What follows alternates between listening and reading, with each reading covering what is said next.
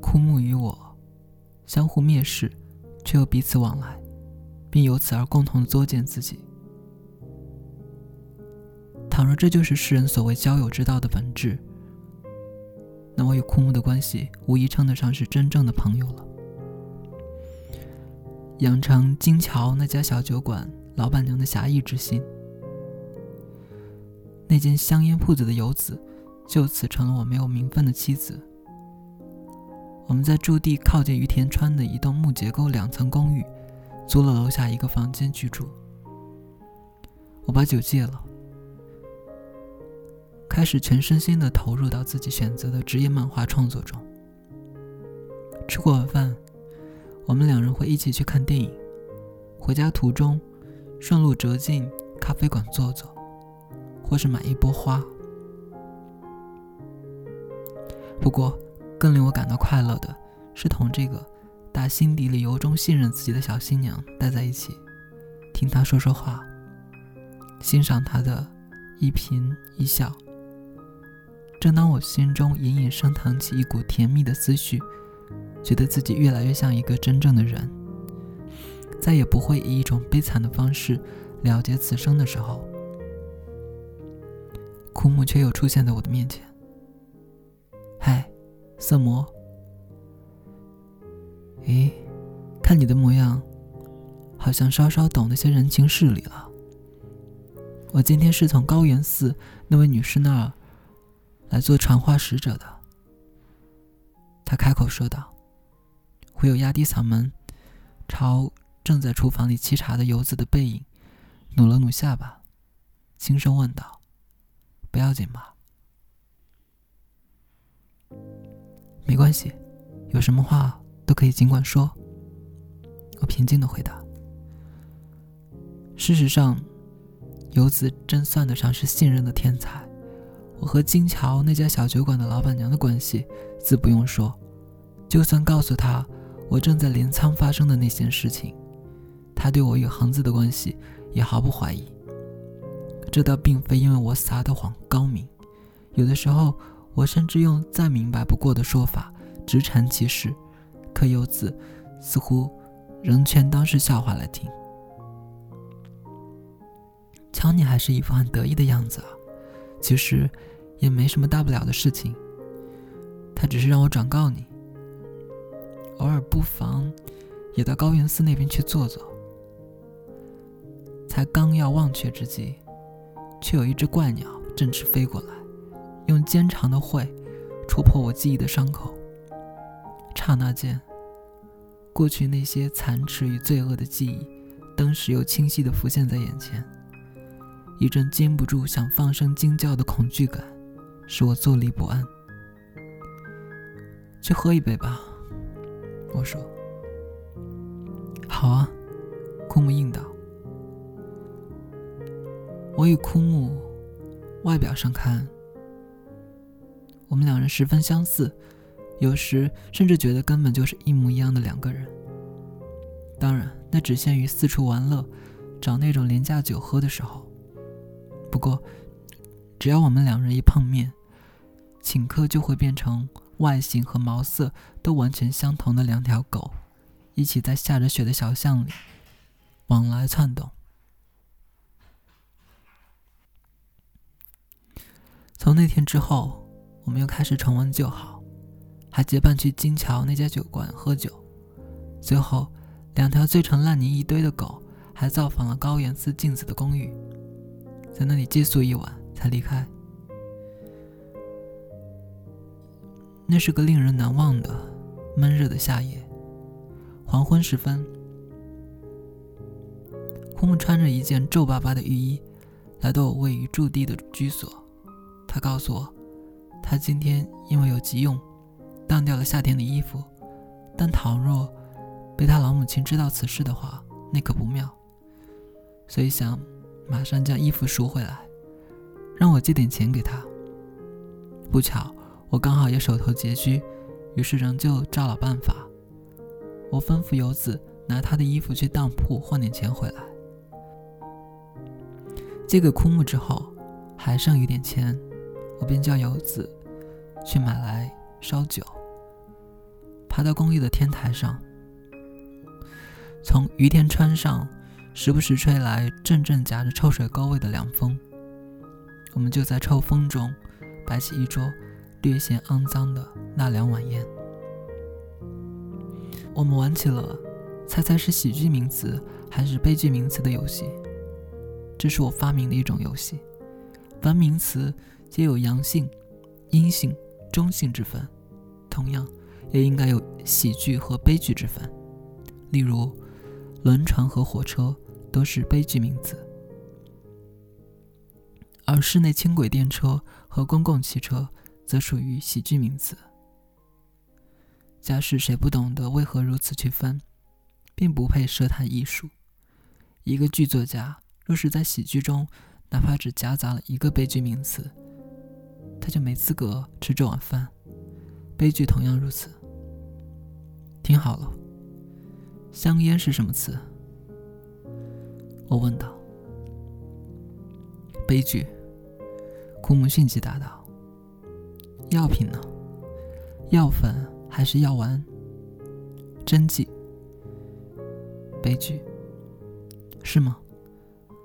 可是也有荷尔蒙针剂啊！绝对是悲剧。我问你，首先注射用的针头本身不就是一个不折不扣的悲剧吗？好，就算是我输吧。”不过我告诉你，药品和医生出乎意料都属于喜剧呢。接下来，死亡呢？喜剧。牧师与和尚也一样。答得好。那么，生存应该是悲剧了吧？不，生存也是喜剧。不对，这样一来，不是凡事都变成喜剧了吗？我再问你一个，漫画家呢？你不会说这也是喜剧吧？悲剧，悲剧，一个大悲剧名词。一旦演变成这样一种低俗的玩笑，就很无趣了。但我们却自命不凡的将它看作全世界任何上流聚会都不曾有人玩过的聪明游戏。当时。我还发明了另一种与此类似的游戏，那就是反义词的猜字游戏。例如，黑色的反义词是白色，但白色的反义词却是红色，而红色的反义词是黑色。花的反义词呢？我发问。空撇着嘴巴想了想，答道：“呃，有家餐馆的名字叫花月，这样说来，应该是月亮吧。”不，那可不是反义词啊，倒不如说是它的同义词。星星和紫罗兰不就是同义词吗？那算不上反义词。我明白了，那就是蜜蜂。蜜蜂，牡丹和蚂蚁，搞什么呀？那是话题，你可别想蒙混过关。我想起来了，层云遮花，应该是层云遮月吧？对了对了，花配风，是风，花的反义词是风，这也太蹩脚了。那不是《浪花调》中的句子吗？这下你可彻底露了老底了。再不就是琵琶，这下差得更远了。花的反义词吗？应该举出这个世界上最不像花的东西才对。那么说，等一下，你搞什么嘛？莫非是女人？顺带问一问，顺带问一句，女人的同义词是什么？内脏。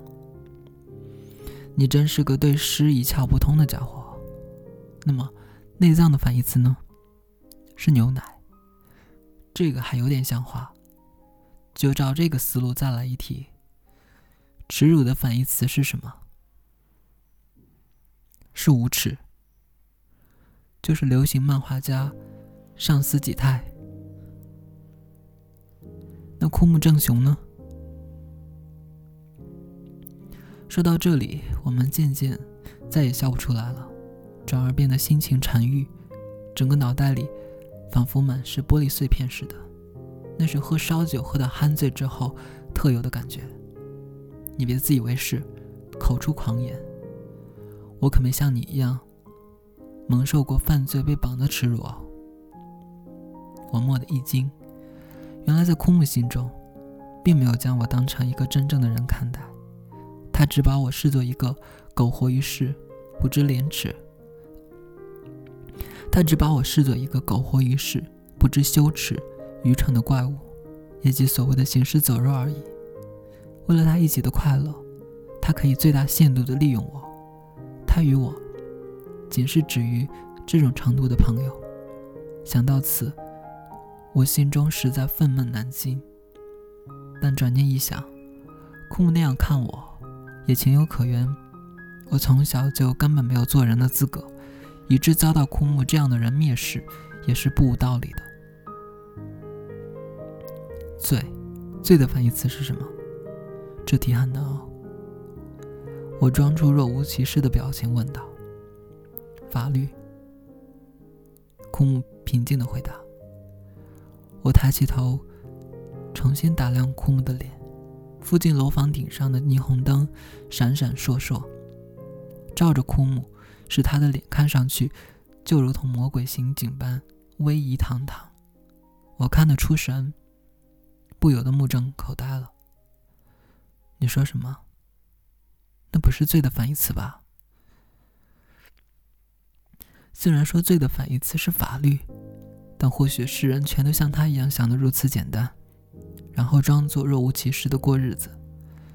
他们以为罪恶只会在没有警察的地方蠢蠢欲动。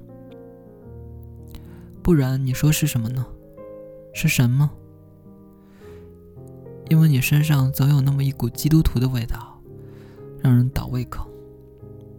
别随便下结论，我们两人再想想看吧。不过。这可是一个很耐人寻味的题目，对吧？我觉得，单从一个人对这道题目的答案中，就可以彻彻底底了解一个人。怎么会？罪的反义词是善，善良的市民，也就是像我们这样的人。不要开玩笑。不过，善是恶的反义词，而不是罪的反义词啊。恶与罪，难道有什么不一样吗？我想是不一样的。善恶的概念是人创造出来的，是人擅自造出来的道德词语。你真是啰里啰嗦的。既然这样，那应该还是神吧？对，是神。把一切都归结为神，绝对不会错的。哦，我肚子饿了。游子现在正在楼下煮蚕豆呢。太好了，正是我爱吃的。他双手交叉枕在脑后，咣咚一下子，很随意的仰面躺在地上。你好像对罪完全没有兴趣。那当然，因为我不像你，我可不是罪人。我虽然放荡，但绝不会害女人去死，也不会卷走女人的钱。我没有害女人去死，我也没有卷走女人的钱。我内心深处某个角落里响起微弱的，却是竭尽全力的抗议声。但旋即心念一转，习惯性的觉得那一切确实都是自己的罪过。这是我性格当中的顽皮。我始终无法面对面的与人争辩，我拼命克制着，不让自己的心情因烧酒产生的醉意而变得更加沉郁。我几乎自言自语般的低声嗫嚅道：“不过，唯独被关进监狱这件事情，不算是我的罪。我觉得，只要弄明白了罪的反义词，就把握住了罪的本质：神、救赎、爱、光明。不过，神本身有撒旦这个反义词，而救赎的反义词应该是苦恼，爱的反义词是恨，光明的反义词是黑暗。”善的反义词，则是恶。罪与祈祷，罪与忏悔，罪与告白，罪与……嗯，全都是同义词。罪的反义词到底是什么呢？罪的反义词是蜜，像蜂蜜一样甘甜。哎呀，我肚子好饿，去拿点吃的东西来吧。你自己去拿不就得了吗？我用充满愤怒的声音回应道：“这可以说是我平生以来的第一次。”好吧，那我就下楼去，和游子一起犯罪吧。与其空谈大论，还不如实地考察呢。罪的反义词是蜜豆，哦，不是蚕豆吧？他已经喝得酩酊大醉，说话也口齿不清了。随你便，你赶快给我消失吧。罪与饥饿，饥饿与蚕豆，不对，这是同义词吧？他一面信口胡诌，一面站起身。罪与罚，陀思妥耶夫斯基，这个灵念一瞬间掠过我脑海一隅，令我猛然醒悟。假使陀翁不是将罪与罚作为同义词，而当作是反义词并列在一起的话，那么罪与罚两者绝无相通之处，而是冰炭不同气。水火不相容的同样的两样东西，将罪罚作为反义词的陀氏，他笔下的绿藻，腐臭的水池，杂乱如麻的内心。哦，我开始明白了。不，还没有。正当这些念头如走马灯一般在我脑海中轮番闪现时，喂，真他妈叫人难以想象啊！你快来！传来了枯木的叫声，他的声音和脸色都大变样了。刚刚摇摇晃晃起身下楼去的，没想到这么一会儿功夫就返回来了。怎么了？四周的气氛蓦地变得异样紧张。两个人从楼顶天台走到二楼，再从再从二楼往底楼我的屋子走去。在楼梯上，库木停住了脚步，用手。指着前面，小声说道：“你看，我家那间屋子上方的小窗户正敞开着，从那儿可以看到里面的光景。只见屋子里亮着电灯，有两只动物正在干着什么。我当时觉得头晕目眩，呼吸急促，但同时心里却在暗自低语。”这也算是一出人间粉戏吧。这也算是人类的本性吧。没什么好大惊小怪的。我甚至忘记了出手去解救游子，只是久久的呆立在楼梯中间。库木大声干咳，我则像逃命似的，一个人又冲回到天台，躺在地上。仰望含满雨气的夏日夜空，此时，即便我全身的情感不是愤怒，也不是厌恶，更不是悲伤，而是极度的恐惧。那不是面对墓地中诸多幽灵时的恐惧，倒更像是在神社的杉树林间撞见身着白衣的神明时的那种来自太古的凶暴恶厉的、令人静默失语般的恐惧。从那晚起，我开始少年白头。我越发对世间所有的一切失去信心，越发对人产生无止境的怀疑，从此诀别了对人世生活所抱有的全部期待、喜悦、共鸣。事实上，这也是我整个人生中起到决定性作用的一个事件，仿佛被人迎面一刀砍中眉间，日后。无论我与任何人接触，那伤口便会隐隐作痛。尽管我很同情你，不过这样一来，你也该稍微的有所领教了吧？我再也不会到你这儿来了，这里简直就像地狱。不过，对游子嘛，你就原谅他吧，因为你自己也不是一个什么正经家伙。我告辞了。空木绝不是傻瓜，他不会在这种令人尴尬的地方久待的。我站起身来，独自喝着烧酒，然后嗷嗷的嚎啕而泣，一直痛哭不止。不知什么时候，游子一脸茫然的站在我身后，手里端着盛满蚕豆的盘子，告诉我：“你不会怪我什么的。”好了好了，什么都别说了，你根本就不知道怀疑别人。坐下吧，一起吃蚕豆。我们并排坐着吃蚕豆。呜呼，难道信任别人也是罪过？对方是个三十岁左右的矮个男人，一个十足不学无术的商人。每次请我给他画漫画，总是装模作样，摆起一副臭架子。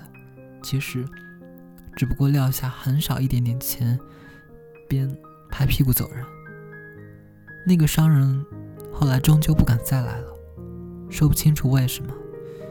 比起那个商人，我对枯木的憎恨与愤怒更加甚至。他起先看到那景象时，却什么都没有做，例如故意大声咳嗽，而是任听事情发生，只折回到屋顶天台来告诉我。想到这些，每每在一个个辗转难眠之夜。我心中的憎恨与愤怒，便无法遏制的升腾起来。对游子，我谈不上原谅或不原谅。游子是一个信任的天才，他不懂得怀疑别人。正因为如此，才会酿成惨剧。我问神明：难道信任也是一种罪过？对我来说，较之游子的身体遭到玷污。倒是游子对他人的信任遭到玷污这件事情，才是造成日后很长一段岁月我几乎无法活下去的苦恼的根源。像我这样一个惹人嫌弃、畏畏缩缩、总是看别人脸色行事、对他人的信任之心已经刮剖斗分、土崩瓦解的家伙，游子那种纯真无垢的信任，就如同新绿丛中的早春绿。游子那种纯真无垢的信任。就如同新绿丛中的早春瀑布一般清新怡人，谁知它却在一夜之间化为黄浊的污水。这不，自从那晚之后，游子甚至对我的一举一动都开始十分在意起来。喂，每当我唤他时，他总是身体冷不丁一哆嗦，视线也不知道投向哪里好。无论我再怎么装痴装疯。胡言乱语以逗他一笑，他都一副茫然不知所措、坐立不安、战战兢兢的样子。和我说话时，还心不在焉的乱用敬语。纯真无垢的信任之心，难道真是罪恶之源吗？我四处搜罗那些描写妻子被人奸污的书来看，但我觉得没有一个女子遭受的奸污。比游子更加悲惨，这绝对是无法追成故事再现出来的。或许，在那个小个子商人与游子之间，假使存在哪怕一丝一缕近似恋爱般的情感，我的心情倒反而会好受些。然而事实上，除了那个夏日的夜晚，游子轻信了对方，其后便再无下文。